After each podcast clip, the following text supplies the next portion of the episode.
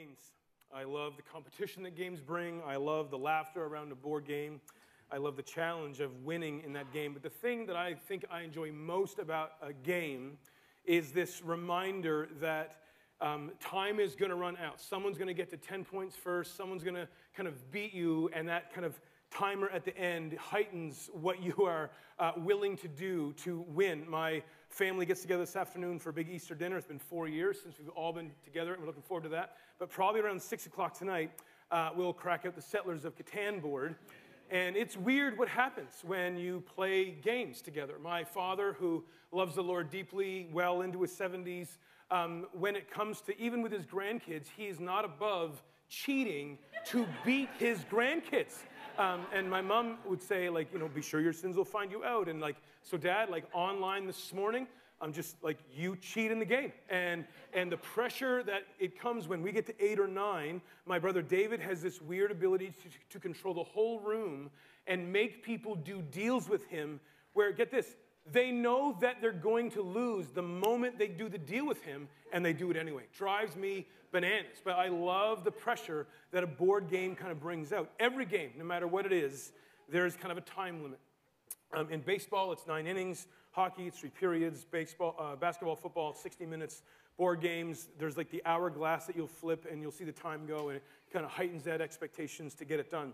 Um, a game years ago that we used to love to play was a game called Scattergories. Have you played this game? Yes, no? Uh, and you roll the dice, and all of a sudden, like, there's a letter, and it gives you like 15 questions that, like, what's a boy's name that starts with C?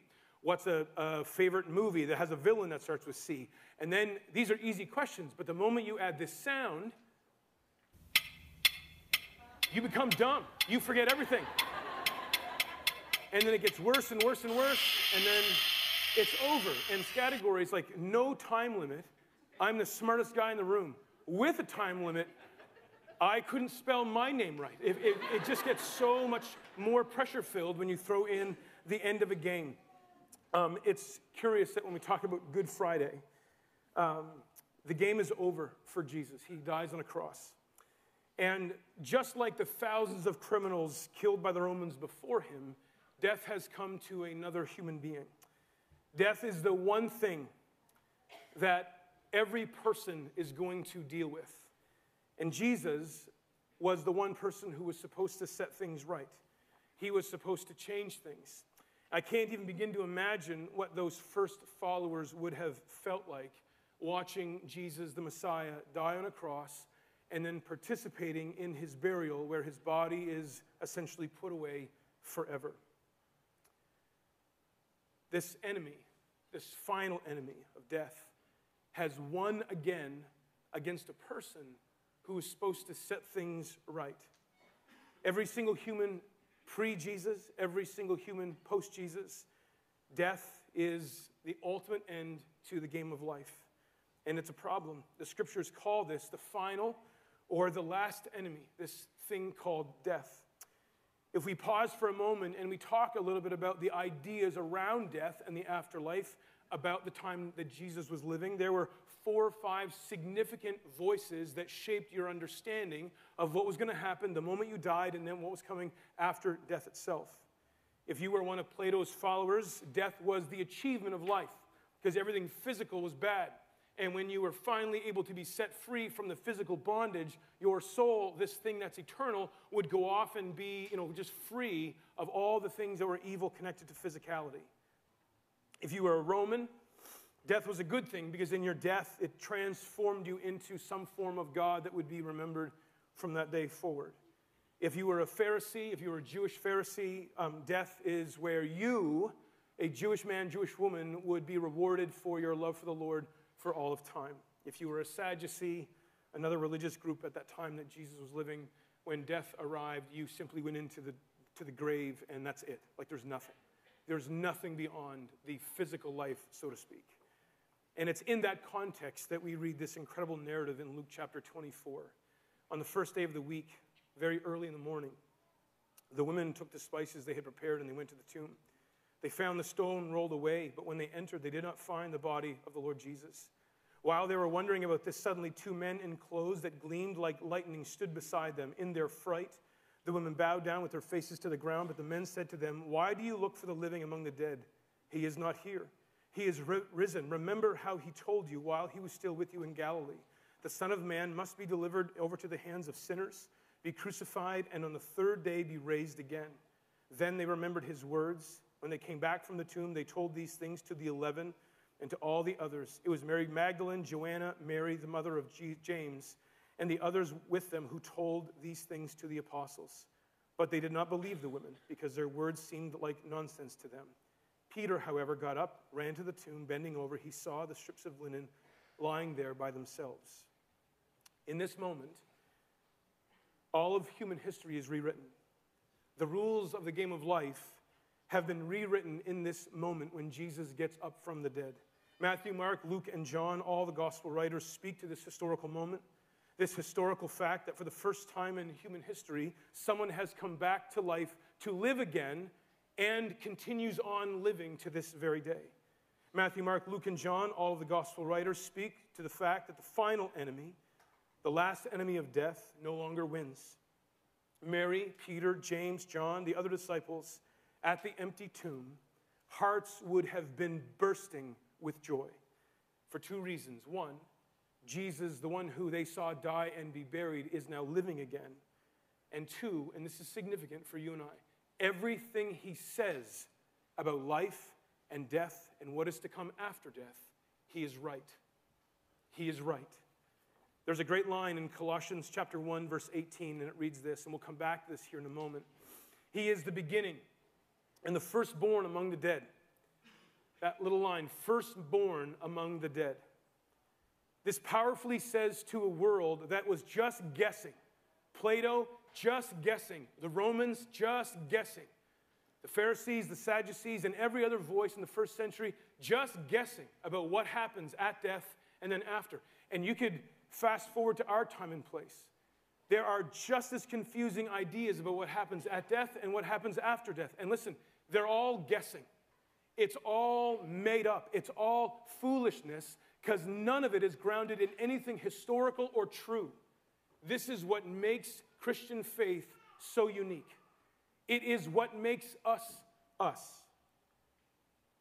Most importantly, for the Christ follower, we now have an opportunity to live in such a way where we don't fear death itself. We don't fear the grave. We don't, we don't allow our lives to be shaped by that prospect. Stephen understood this to be true in his life. We've been working through this moment in Stephen's life where he is brought before the Sanhedrin, the same group of people that questioned Jesus and murdered him. And Stephen knows the same thing is going to happen to him. And we'll read the text this morning. This is the final few passages that we've been working through since January. And this is Stephen's kind of moment before the Sanhedrin where he says, You stiff necked people, your hearts and ears are still uncircumcised. You're just like your ancestors. You always resist the Holy Spirit. Was there ever a prophet your ancestors did not persecute? They even killed those who predicted the coming of the righteous one, and now you have betrayed and murdered him. You who have received the law that was given through angels, but you have not obeyed it. When the members of the Sanhedrin heard this, they were furious and they gnashed their teeth at him. But Stephen, full of the Holy Spirit, looked up to the heavens and saw the glory of God and Jesus standing at the right hand. At this, they covered their ears and they yelled at the top of their voices, and they all rushed at him, and they drug him out into the city, and they began to stone him. While they were stoning him, Stephen prayed, Lord Jesus, receive my spirit. Then he fell on his knees and cried out, Lord, do not hold this sin against them. When he had said this, he had fallen asleep and died. This moment when they rush at him and they drag him out into the city streets and they begin to stone him I love the fact that the text says that Stephen is completely calm in the face of that moment. He is completely aware that he's going to be murdered. He is completely certain that as he delivers these words of truth, that his life is going to end. And he remains completely calm in the middle of it all. And it's possible for him and for you and for me because he knows what the resurrection of Jesus Christ means.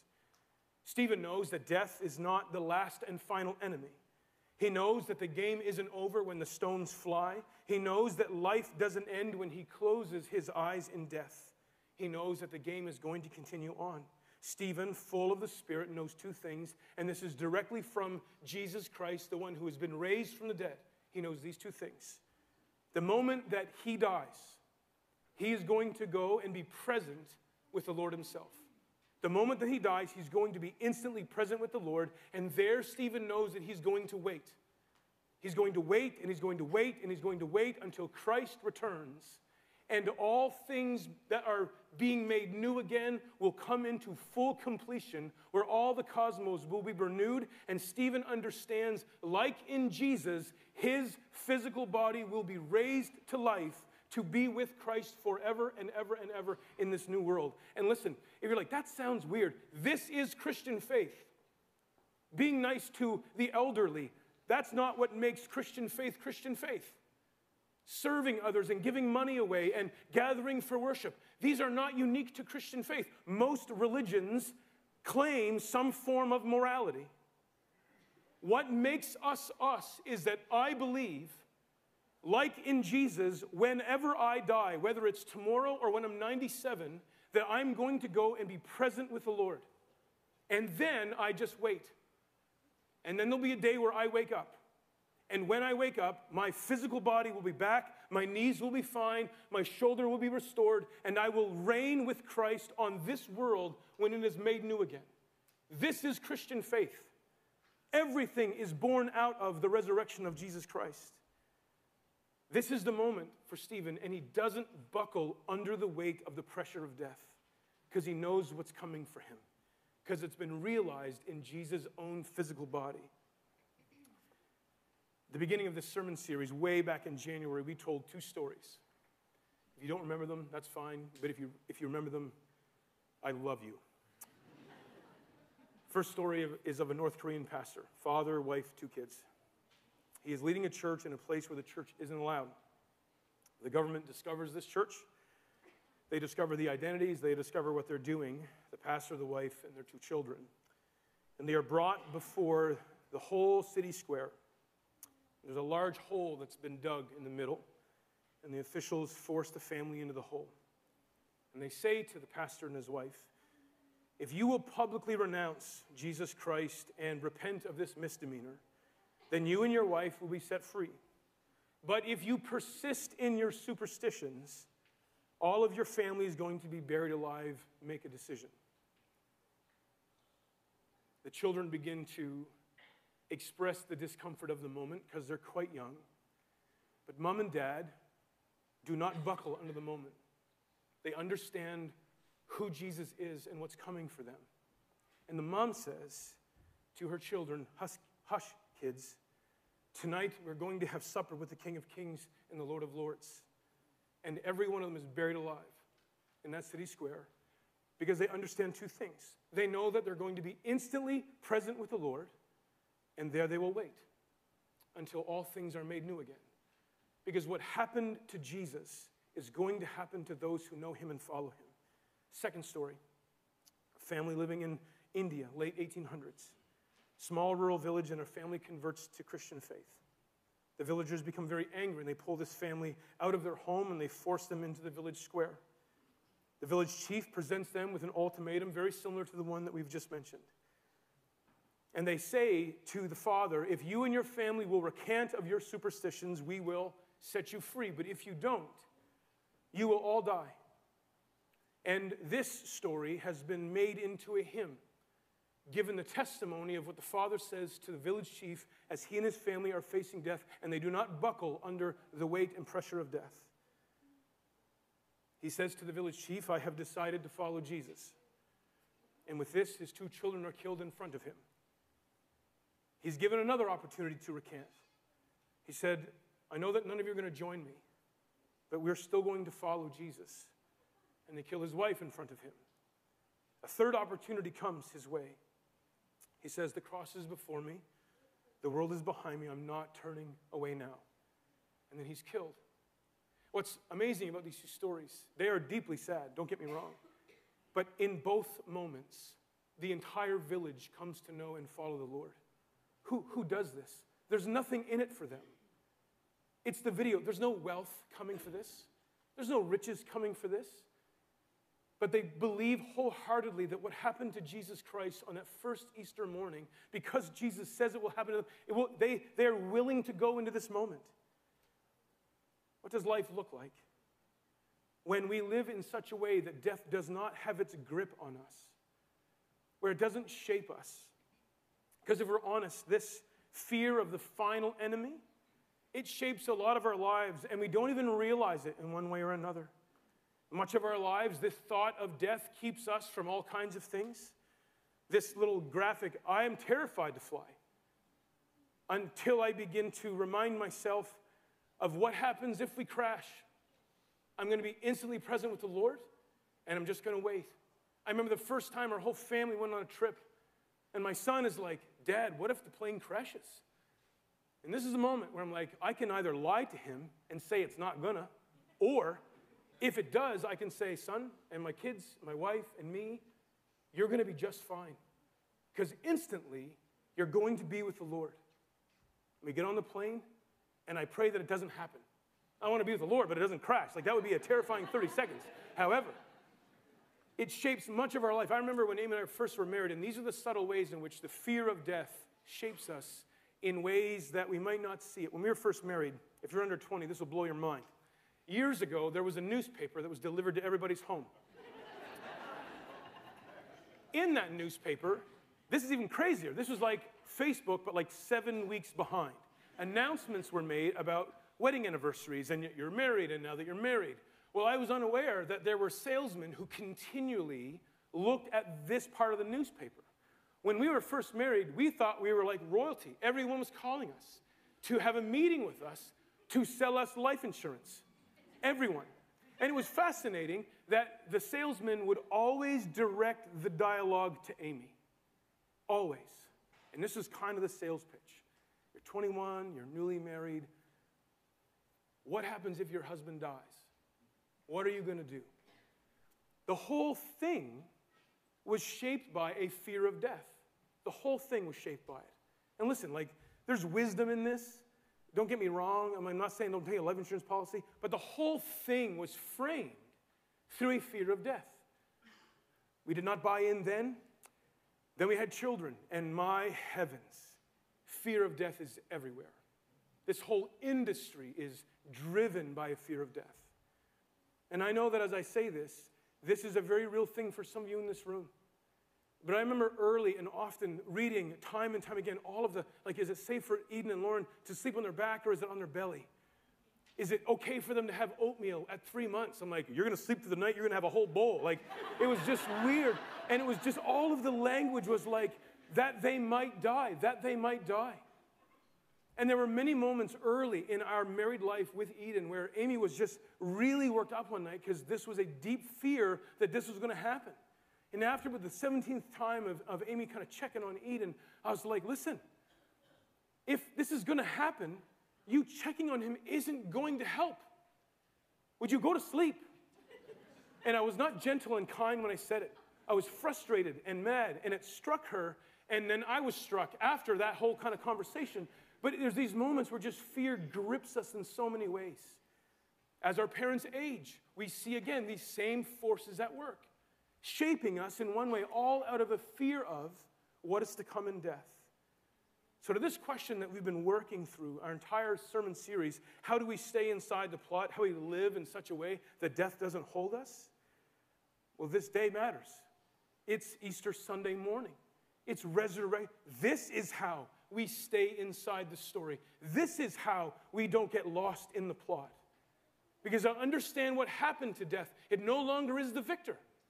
Hence the rhetorical questions of the author of Corinthians Where, O death, is your sting? Where is your victory? In other words, there is none anymore. It's been swallowed up in the one who has been raised from the dead, and I no longer have to fear it.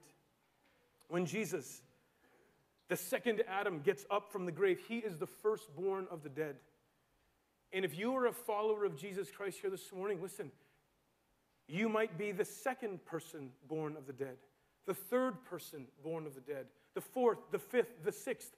Any man, woman, child who knows the Lord, this is what's coming for you.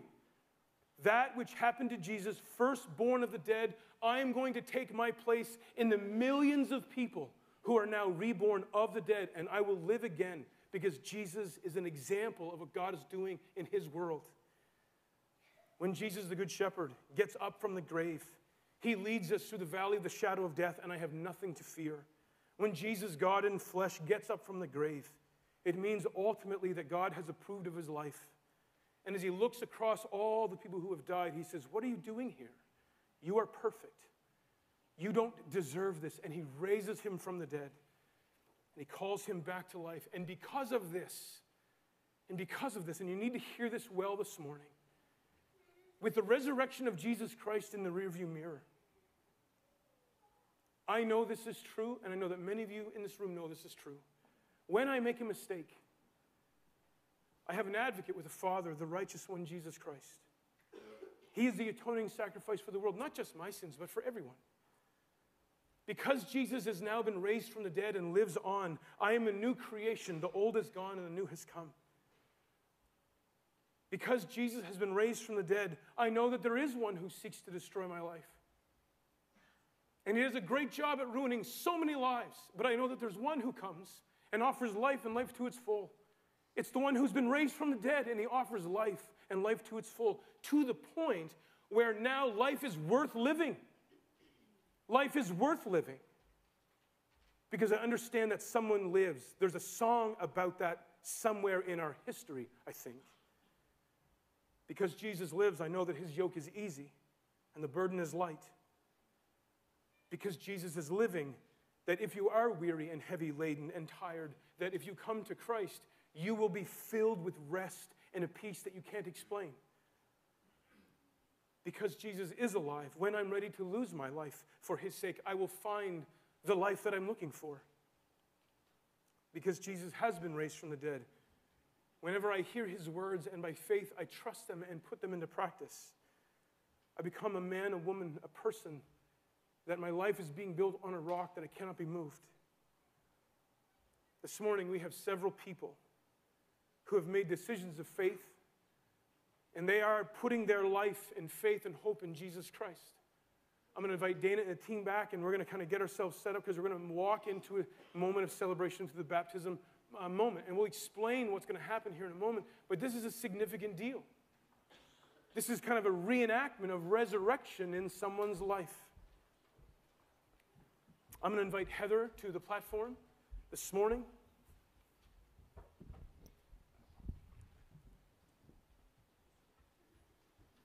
Heather is one of our individuals who's going to be baptized this morning. I would like you to welcome her to the platform, and she's going to share a few words with you today.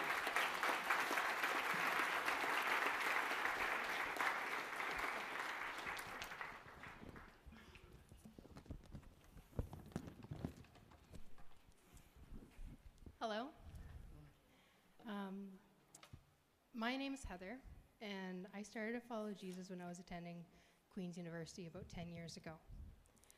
I felt like there was something missing, like a gaping hole in my soul that I didn't know how to fill it. And Jesus filled that crack with gratitude, self respect, peace, and love. I want to be baptized today to proclaim to the world the change that God has already made in my heart, to celebrate the relationship I have with Him, and to do so with my family and friends who have supported me along the way. My hope in Jesus shapes my life every day. I lay down my fears, worries, and burdens for God and pick up His grace, forgiveness, and love. Um, I know some of you are already aware, but for those who don't know, I was diagnosed with metastatic cancer about nine days ago. And though I do have worries and fears about that, to have the Jesus in my life, to be able to give me hope, and to constantly lay down those worries to Him is the best gift that I could ever have. Thank you.